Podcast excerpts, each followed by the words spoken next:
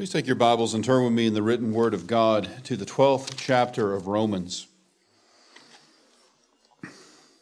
Our focus this morning is going to be verses 9 through 16,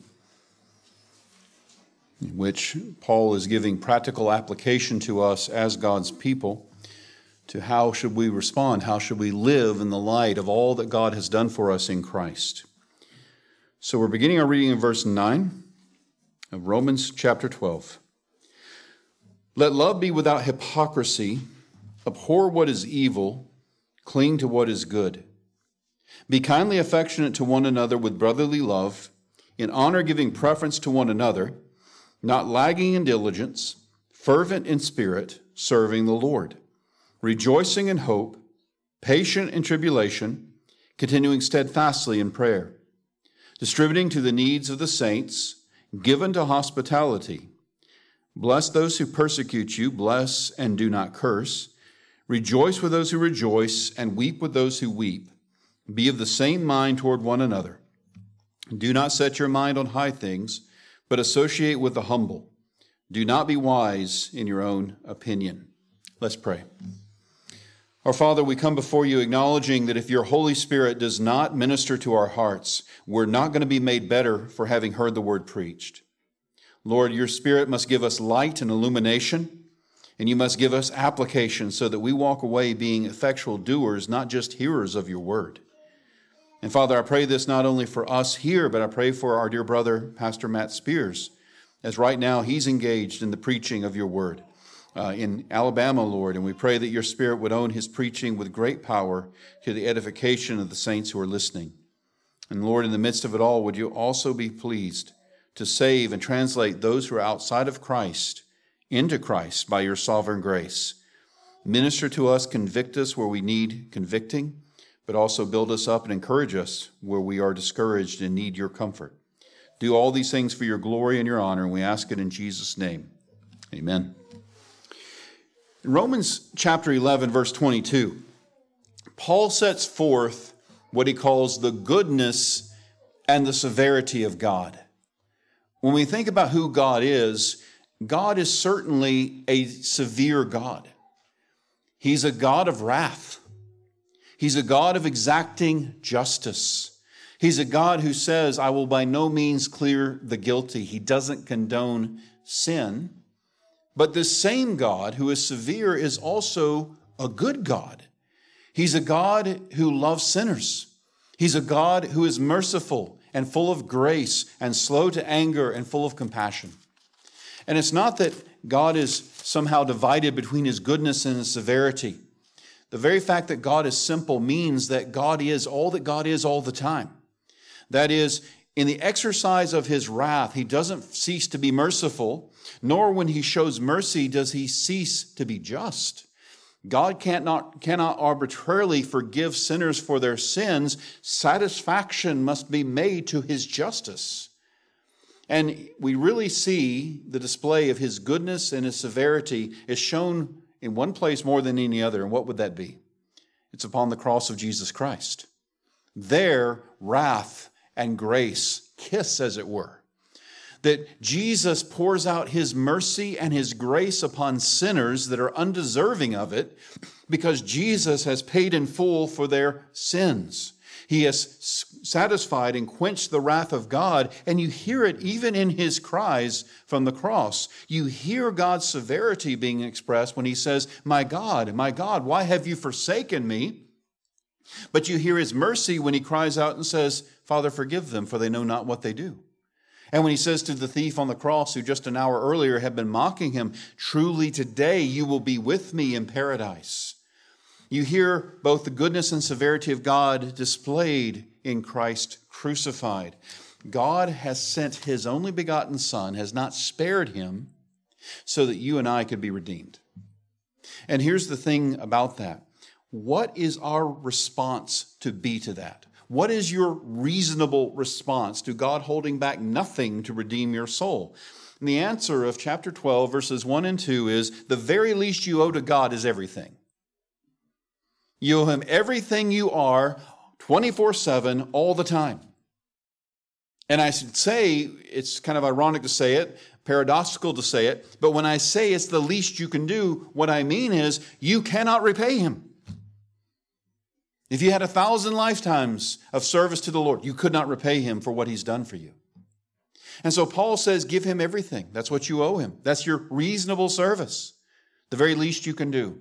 That is, consecrate every part of your body to him outwardly, so that it is for his use, and then inwardly be transformed by the renewing of your mind. Think biblical thoughts, think God's thoughts after him, learn to view the world through the lens of Holy Scripture. And we saw last week how we begin doing some of that. How do you start having your mind conform to the image of Christ? Well, the first thing is you got to think about yourself in the right way. Don't think of yourself as more than you are. Think of yourself soberly and righteously. Esteem others as more important than yourself. Be full of self abasing humility and forget about yourself in favor of serving God and others. And even in the use of your spiritual gifts, God did not give you spiritual gifts so that you could exercise uh, self promotion by using and employing those gifts. Rather, you're to promote His glory and you're to use your gifts for the building up of others. It is self abasing, self sacrificing, self forgetting love to build up others. And where we are now is he's continuing to flesh out what does it look like to consecrate your body to God and to be conformed inwardly in your mind to the image of Christ. And where's he going to go in these next several chapters? I want to kind of give you a summation real quickly. First of all, and this is where we are this morning, it's shown in the love that you owe to the children of God. Next, then, this may surprise you, is the love you owe to the children of the devil. The love that you're show, supposed to show to your enemies. Third, you may not like this, but here it is. It's shown in the submission that you give to corrupt civil governments. Chapter 13. Fourth, it's shown in the obedience you owe to God in His moral law. And fifth, it's the love you owe to your weaker and stronger brothers in the exercise of your Christian liberty. Those are the things that he's showing us. This is where the rubber meets the road in loving the Lord and in loving one another. And isn't it interesting that the way you serve the Lord is by serving his people? Remember what Jesus said to Peter when he restored him? Peter, do you love me? Yes, I love you. Then do what? Feed my sheep. Peter, do you love me? Yes, I love you. Then tend my lambs, protect my flock, minister to others. Why would God say that? Why would He tell us to minister to others? And that's how we show our love for Him. Because you can't obey the first table of the moral law, which is all about our love and worship of God, without obeying the second table of the law, which is all about our love for our fellow man. In fact, if you claim to love the Lord, but you hate men, God says, then you don't love me. Because how can you love God whom you've not seen when you don't love men whom you have seen? And so our love for one another is the real demonstration. Matter of fact, it's interesting that when Jesus gives us the, uh, the parable of the sheep and the goats, inasmuch as you did it to the least of these, my brethren, you did it unto whom?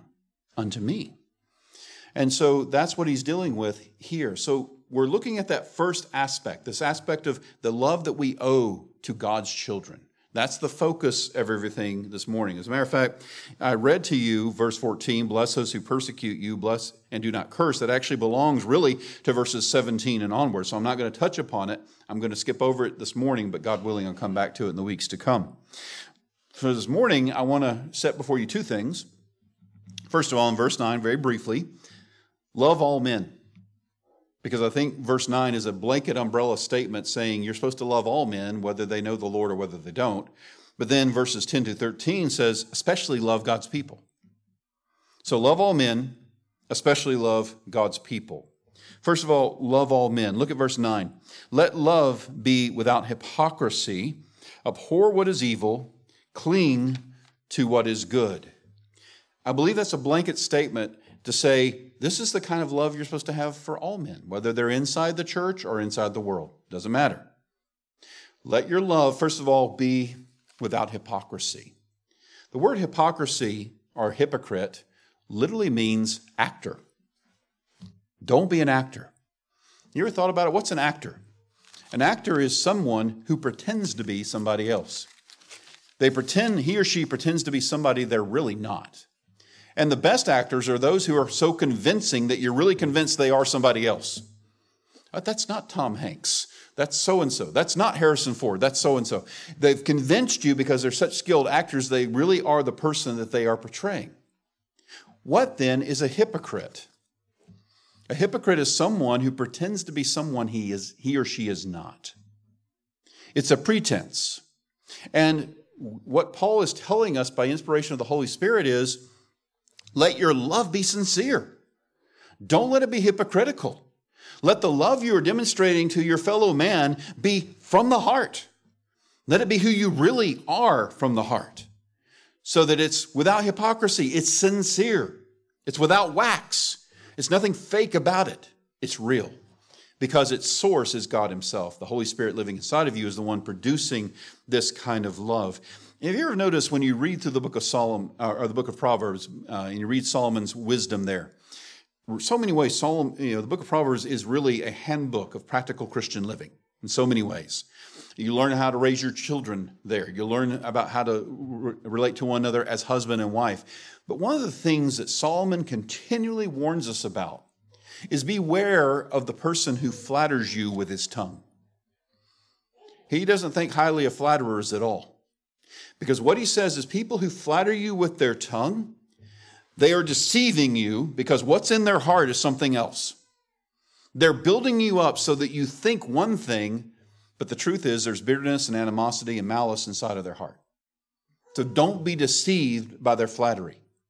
Uh, the the wonderful, wonderful hymn says, Lord, help me not to listen to man's empty praise. Sometimes men's praise is just that empty. Don't listen to the flattering tongue. And what, and what Paul is saying here is don't be a flatterer. Don't be someone who plays the hypocrite in order so that people think you're something you're not. Be truly, sincerely one who loves other people. And it's evident to them. It's obvious because it comes from the heart.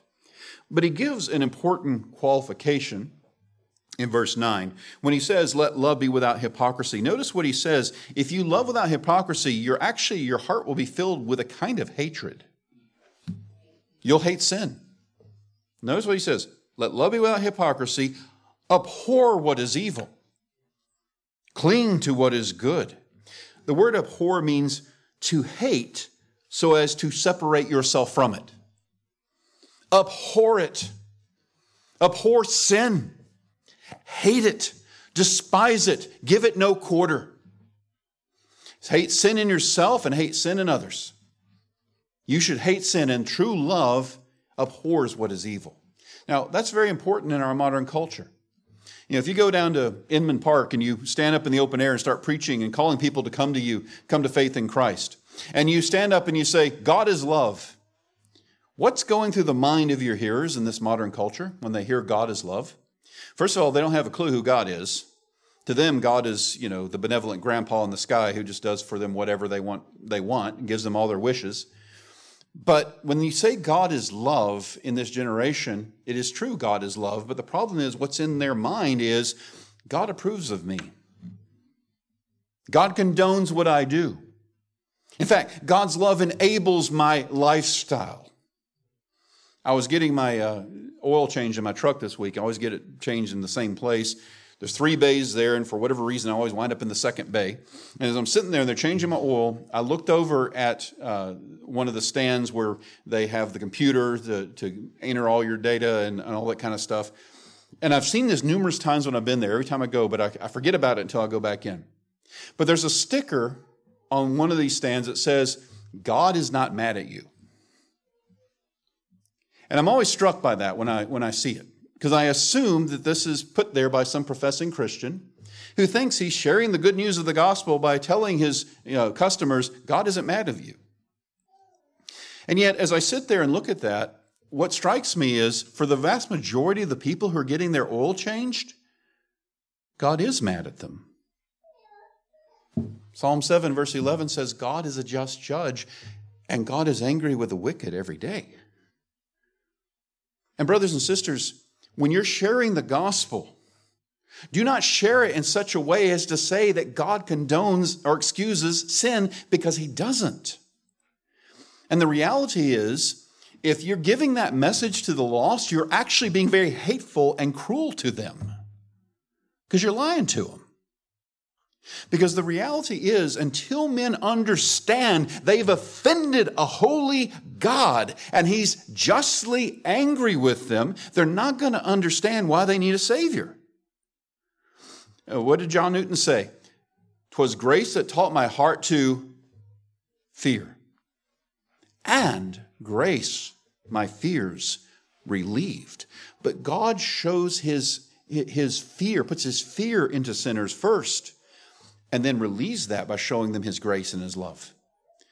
And so we need to be careful that when we love people, we're doing so without hypocrisy. We're doing so in such a way that we are abhorring that which is evil and clinging to that which is good. Because at the end of the day, it's true love to tell someone when they're living in sin.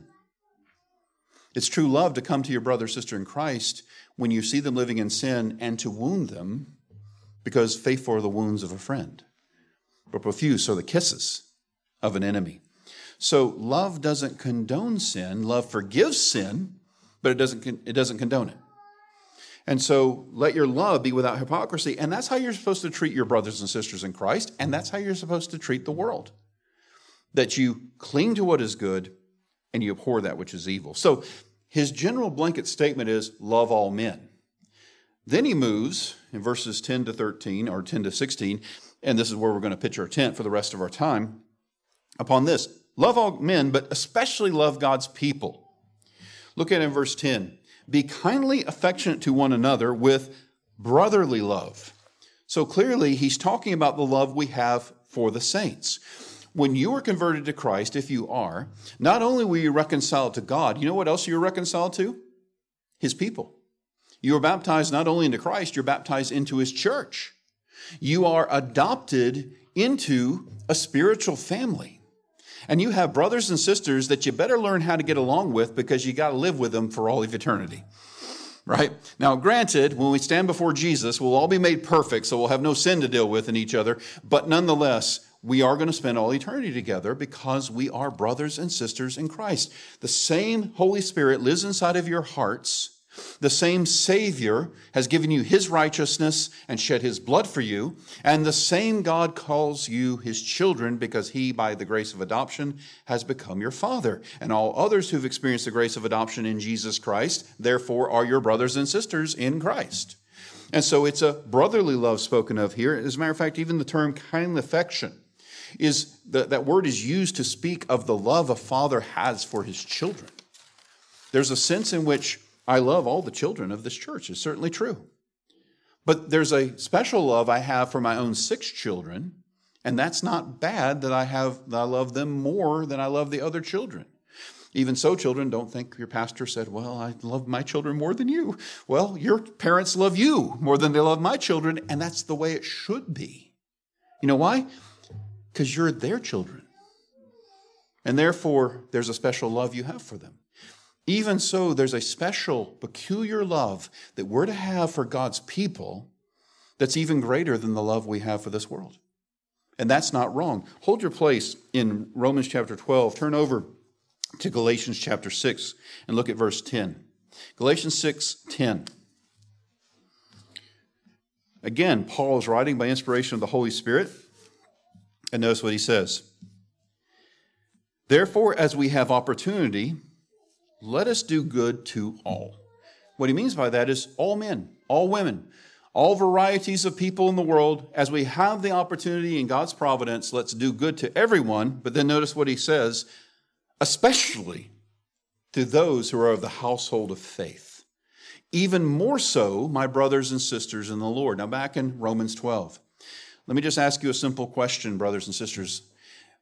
Your love for God's people, do you not find that it is greater by nature than even your love for family members who are outside of Christ?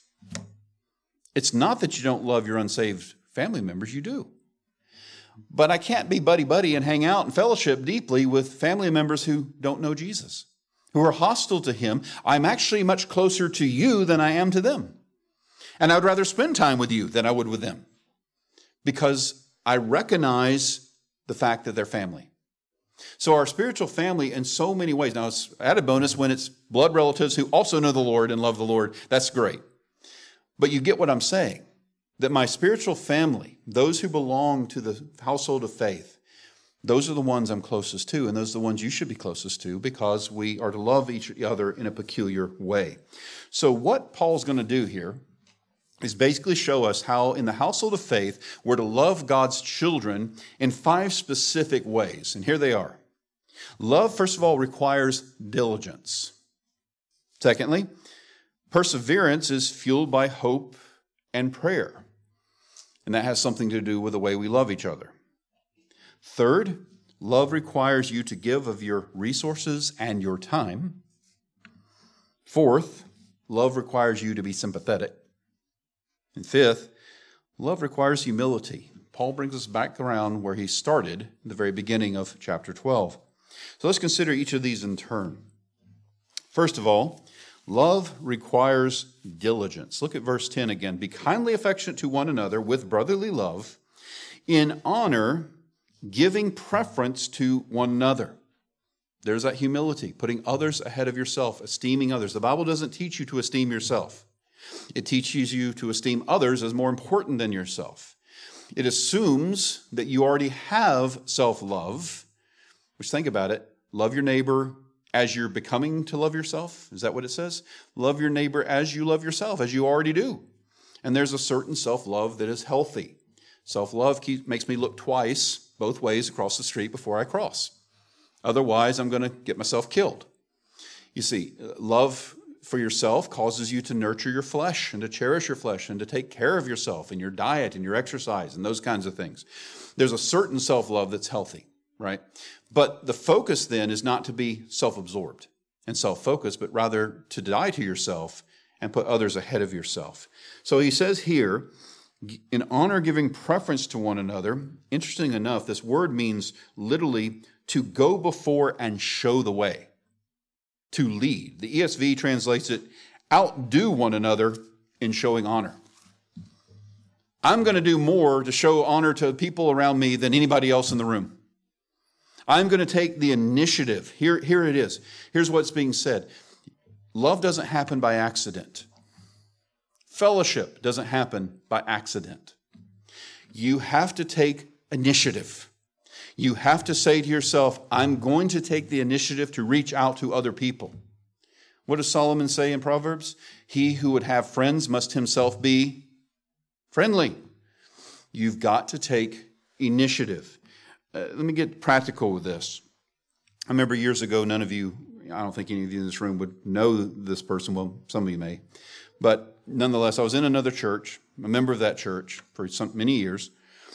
And a man left the church, and I saw him out and about one day. And I asked him if he had left the church. And he says, Yeah, he had.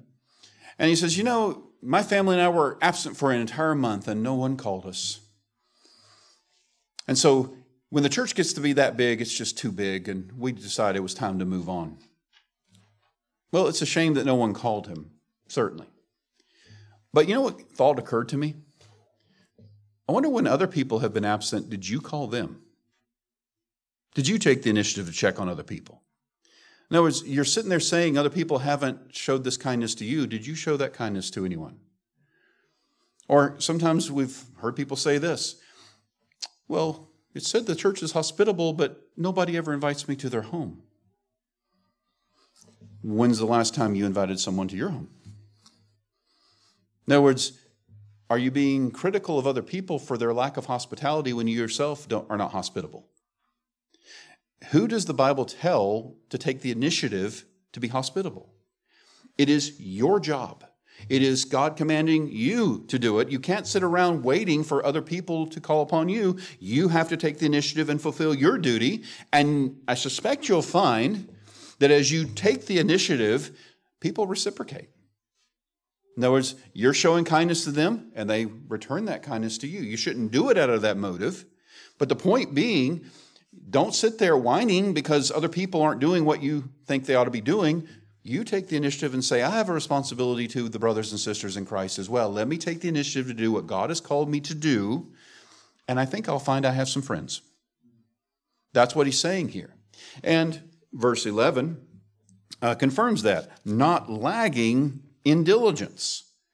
If you are slothful about love, you're going to stop loving the brothers. You've got to be diligent. You've got to be aggressive. You've got to take the initiative.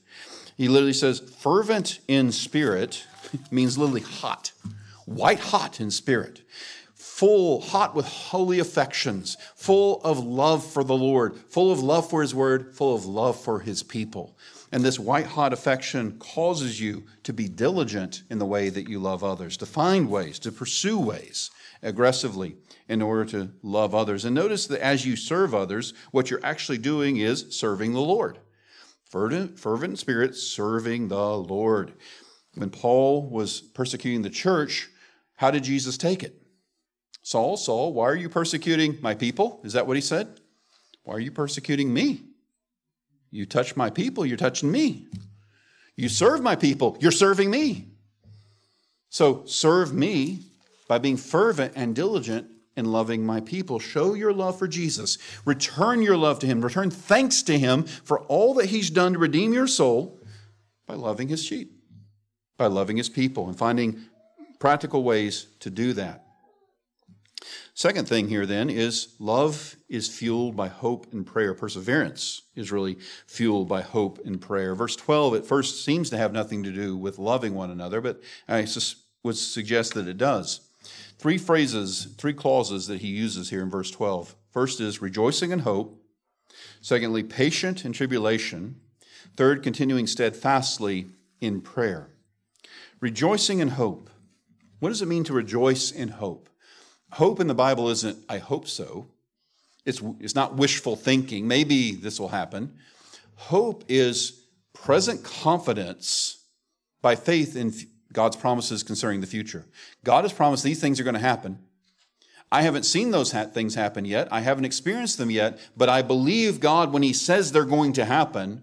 Therefore, I have hope because I know God can't lie and God can't fail. God's eternal, God's immutable, and therefore his promises are yes and amen. And so while I'm going through this life, and going through this life is hard. You know, it, life is hard, then you die.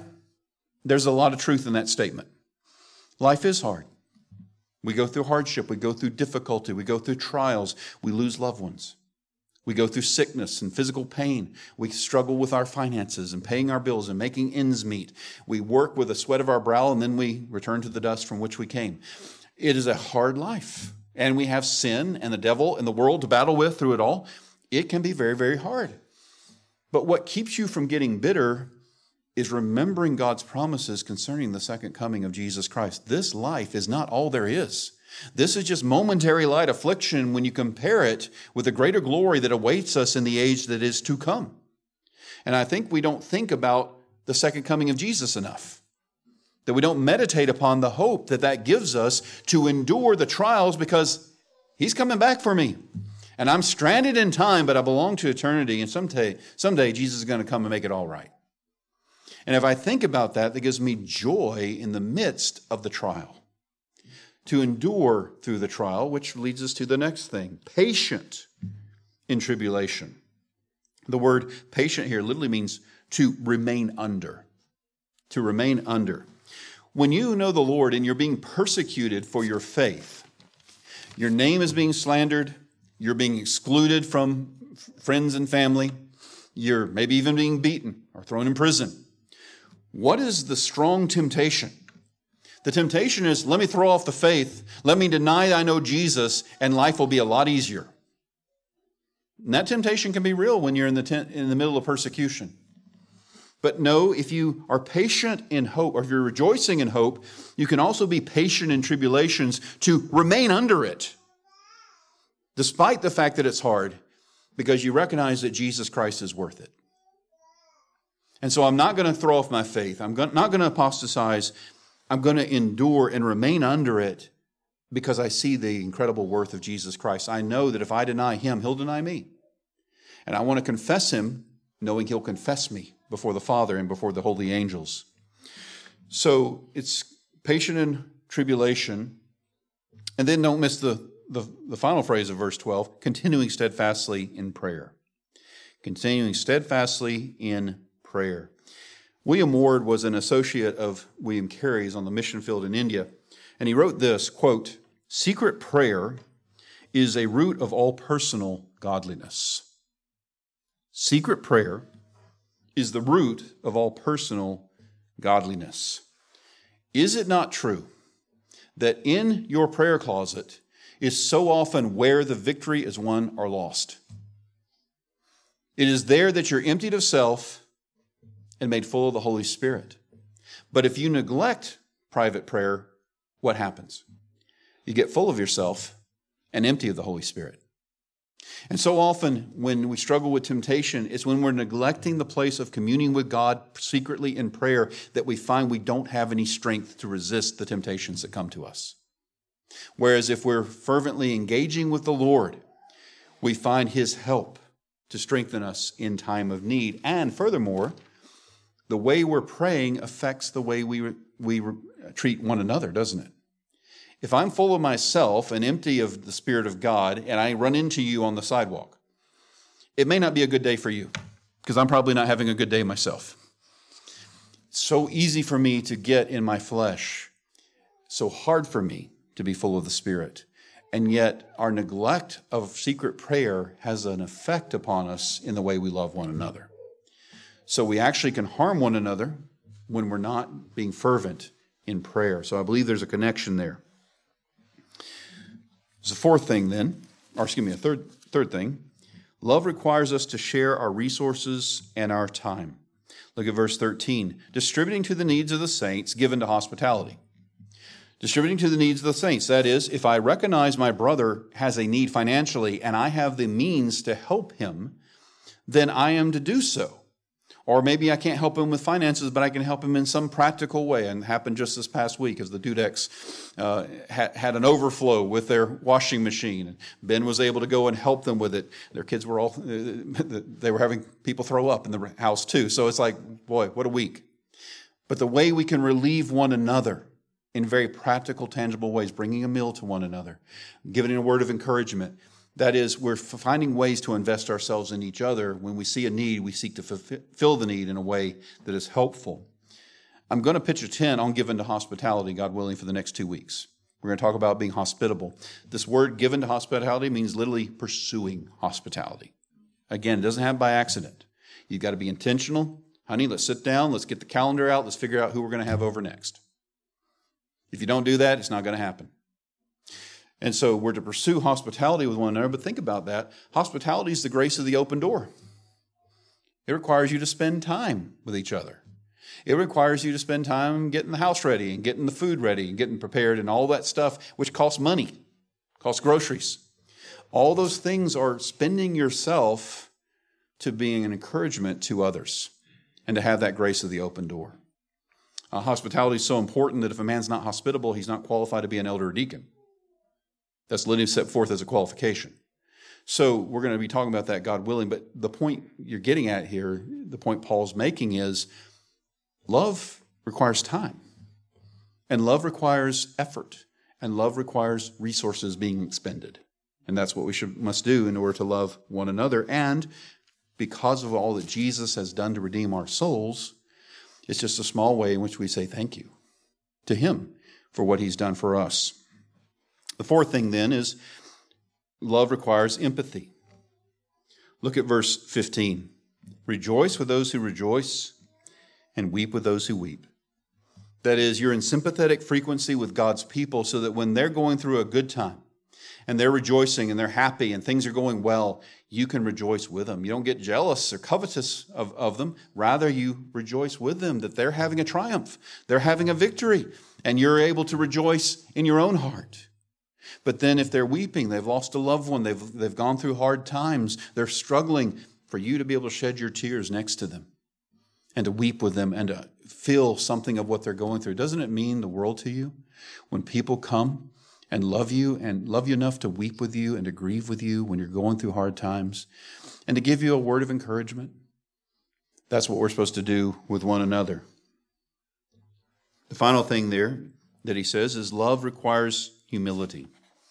Verse 16 Be of the same mind toward one another. Do not set your mind on high things, but associate with the humble. Do not be wise in your own opinion. I find it noteworthy that Paul uses humility as bookends. He begins the discussion by saying, Think of yourself soberly. He ends by saying, Don't be too high and mighty that you're not willing to associate with the humble.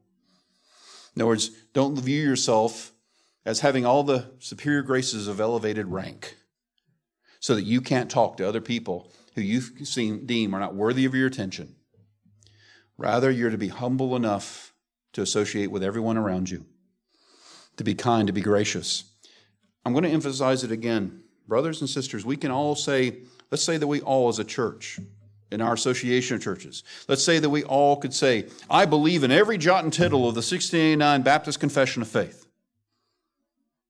We're all in agreement theologically, therefore we're going to have unity, right? No.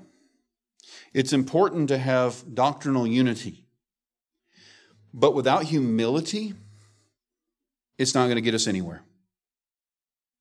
Without humility, there will be no unity. As a matter of fact, if you look at Ephesians chapter 4, verses 1 to 6, we won't turn there. But Paul is telling us to be unified, to be of one mind, of one heart. And it's interesting that the second half of that section, verses 4, 5, and 6, he talks about theological unity. There's one faith, one baptism, one Lord, one Spirit, one Father, etc. But before he ever gets there, the first three verses are all about being humble. Be humble in your heart. Be committed to loving one another. He says that first, and then says, and also have theological unity. What he's saying is, you can't have unity without both ingredients humility and doctrine both together. And, brothers and sisters, Jesse said in his report earlier, we all have the raw tinder of disunity in our hearts, of self seeking, self serving. And we need to recognize the ability to split a church apart is found in every one of our hearts. And it's only the grace of God that keeps us together. But we've got to continually humble ourselves and esteem others as more important than us, and to be willing to associate with the lowly, or else our unity will be gone. Two applications I want to make. I trust it's been sim- this has been simple for you to understand and wrap your minds around. Two things. First, how is your prayer life? How's your life of private prayer? God willing, after I finish teaching the, the uh, three month study on uh, true discipleship, I want to begin a series. The elders are going to begin a series on true worship. And I want to spend eight weeks talking about how do you spend time alone with the Lord and trying to teach you how to pray. But let me go ahead and say it here. Paul says, continue steadfastly in prayer. And if you neglect that, everything else is going to fall apart here. Really is. Um, one of the greatest promises in all Scripture, well, the greatest promise, in my opinion, is Jesus, if you come to him, will not cast you out. Jesus receives sinners. That's the greatest promise in all Scripture. Once you're in Christ, I think the greatest promise is this draw near to God, and he will draw near to you that God promises, I will be found by you. You can just, not only can you seek me, you can find me. When you search for me with all your heart, there's a condition, isn't there? I can't seek him with half my heart and think I'm going to find him. But if I seek him with all my heart, he promises, I will be found of you, says the Lord. It's repeated in Hebrews 11, verse 6. He who comes to God must believe that he is, and that he is a rewarder of those who, do you remember what it says? Diligently seek him. If I believe that, then I will give all diligence to seek him. If I don't believe it, I'm not going to seek him diligently. I'm going to seek him slothfully, and I'm not going to find him. But he can be found, and he's a rewarder of those who diligently seek him The point I'm making is just like loving one another requires effort and diligence, so does prayer. I asked a young man many years ago, none of you know him, but I asked this young man the question I said, How's your prayer life? His answer was less than satisfactory. He said, Well, I count prayer as a privilege. I said, Well, I count prayer as a privilege too, but that wasn't the question, was it? The question was, How is your prayer life? Because it requires time. It requires an investment of time, it requires concentration. You have to be deliberate about it to set aside the time to do it. And it takes a lot of good old fashioned hard work. Paul talks about how Epaphras labors for you diligently in prayers. It literally means work to the point of breaking a sweat. It takes effort to pray, which is a part of why we avoid it. Sometimes it's just laziness that keeps us from prayer. But you know what else? Sometimes it's a lack of faith. I just don't believe that there's any reward for the effort. But sometimes, you know what I think the biggest thing is? We're so self sufficient. We really think we can do it apart from the Lord. And so, therefore, we just kind of rely on our gifts, we rely on our abilities, rather than trusting and recognizing we need the Lord in order to help us. Insufficient, a sense of insufficiency is a place of strength if it drives you to your knees. You know how many times I've had young men tell me, I feel so insufficient as I'm about to pray or about to, about to preach the word. You know, I love to tell them, you know why you feel insufficient? Because you are. But that's a place of strength. Let it drive you to your knees because you're not sufficient, but your God is. And therefore, in humble dependence upon Him, you can have the strength given to you to preach the word with power. Same's true of everything in our life. If we will seek the Lord diligently, He promises to meet us, to bless us. He's an ever present help in trouble. He's cleared the way to his throne through what Jesus has done, so we have 24 7 access. Therefore, we're supposed to come boldly. Don't come timidly, come boldly and ask for bold things, for big things. Say, Lord, please bless us abundantly because of what you've promised to do in your Son. And that's the attitude we need to have. And if you want to be able, empowered to love God's people, you're going to need the Holy Spirit and how and where do you find yourself filled with the Holy Spirit? It's through the reading of the scriptures and through the place of prayer. Second thing, final application is this Do you love God's people? Do you love God's people? Do you recognize how serious a premium that the scriptures place upon love? Faith works by love, the scriptures say. Love for the brethren is one of the chief marks that you're truly a born again Christian. By this we know we've passed from death to life because we love the brethren. The world hates the church. If you hate the church, it's because you're part of the world. But the mark that you have passed from death to life is that you love the brethren. You've experienced the new birth. But not only that, not only is it the mark of the new birth, the degree to which you love God's people is the degree to which you're spiritually mature. The, so look at first Corinthians chapter 13 and the attributes of love there and compare yourselves to it. And ask yourself, where I am I in my maturity? There's a third thing about love. Not only is it the proof you're born again, not only is it the measure of your maturity, it is the great apologetic to the world. That is, the love of God's people for one another is the proof that the gospel is real. Jesus said, By this will all men know that you're my disciples that you publish really big, smart apologetics books. Is that what he said? By this will all men know you're my disciples if you have love for one another. This love of the church for one another, when they say, look at how they love one another, it says to them, Jesus is real. And they are followers of this Jesus.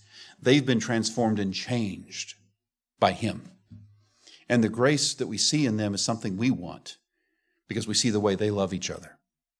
So love is huge. It's the love we have for one another is how we serve the Lord. It's how we show him that we love him and are thankful for all that he's done for us. So, brothers and sisters, what have we learned this morning? We've learned love doesn't happen by accident. Love is something that you have to choose. Love is something you have to deliberately pursue. It requires diligence, it requires prayer, it requires endurance, it requires the filling of the Holy Spirit. Isn't Jesus worth it? for us to pursue love with one another? Let's be people who pursue that love for His glory and the good of one another. Let's pray. Father, we thank you for all that you've done for us in your Son. We thank you for the gift of the Holy Spirit. We ask, Lord, that you would make us a people who are full of love for one another out of our love for you. Forgive us for our shortcomings in this. We pray that in the days to come we'll be far more faithful. We ask this in Jesus' name. Amen.